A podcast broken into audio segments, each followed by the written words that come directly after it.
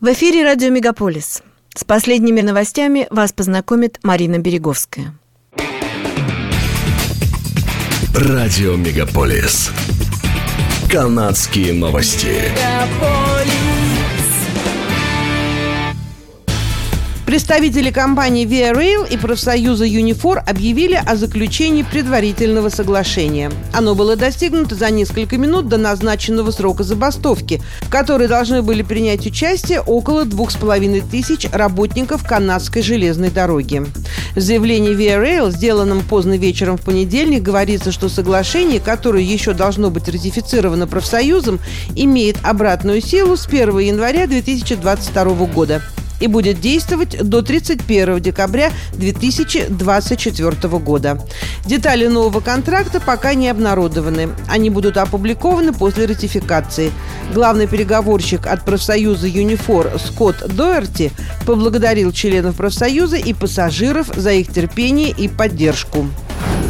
Канадское правительство заявляет, что отношения с Великобританией останутся прочными и что смещение премьер-министра Бориса Джонсона со своего поста не повлияет на переговоры Канады по важнейшему соглашению о свободной торговле. Официальные переговоры о свободной торговле между двумя странами начались в марте этого года.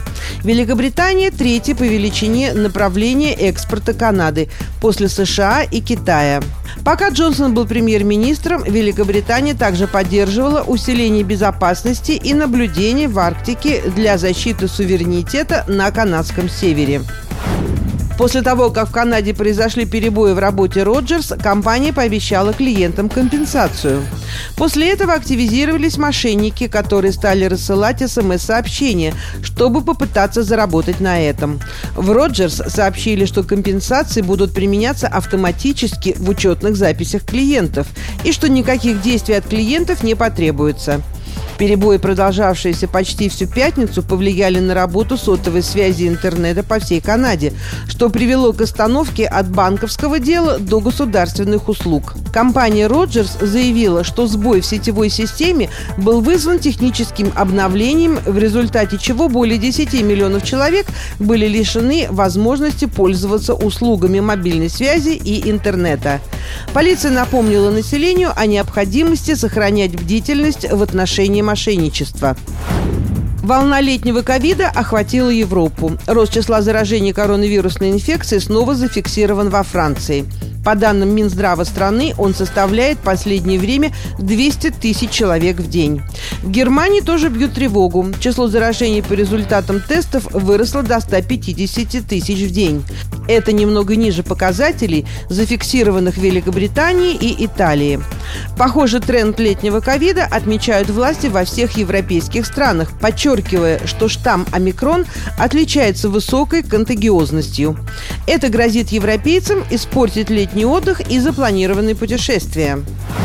Канадские эксперты в области здравоохранения предупреждают, что по мере того, как на улице возвращаются летние фестивали, появляется и риск возникновения новой волны COVID-19. Ожидается, что в ближайшем будущем новые более заразные подварианты омикрон-штамма BA4 и BA5 составят большую долю всех случаев COVID-19 в Канаде. Эпидемиолог и кардиолог Кристофер Лабос говорит, что вероятнее всего большему риску заражения подвергнутся люди, которые давно сделали завершающую дозу в схеме вакцинации от коронавируса. Он также отметил, что по всей Канаде провинциальные правительства сняли многие из действующих ранее антиковидных мер в том числе и упразднили масочный режим. Тем временем количество инфицированных в стране растет, и несколько ведущих эпидемиологов называют это седьмой волной распространения вируса. Юкон и Британская Колумбия борются с лесными пожарами. Территория Юкон сообщает, что в настоящее время ведет борьбу со 160 лесными пожарами. Два крупных пожара бушуют на юге территории. И на помощь северным коллегам вызваны пожарные и вспомогательный персонал из Британской Колумбии. Более 150 человек тушат огонь в Кристал Крик и Апер Уиллоу Крик на шоссе Северный Клондайк. Министерство окружающей среды Канады выпустило заявление о плохом качестве воздуха в пяти населенных пунктах из-за дыма от лесных пожаров. Правительство Канады пообещало, что стоимость посещения детских садов снизится до 10 долларов в день. Онтарио стала последней провинцией, договорившейся с федеральным правительством о совместной программе ухода за детьми. Недавно детские сады начали регистрироваться для участия в программе.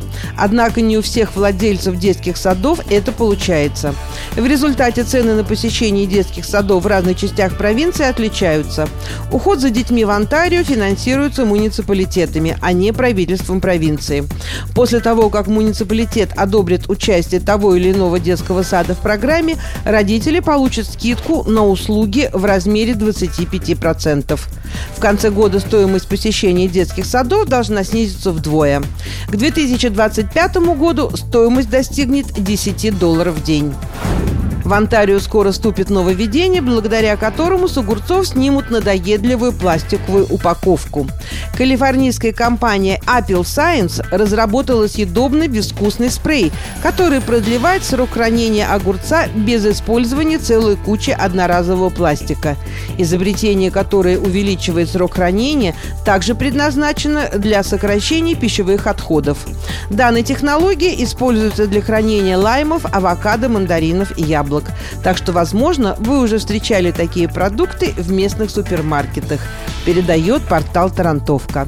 Это были канадские новости на радио Мегаполис Торонто, которые для вас провела Марина Береговская. Не переключайтесь.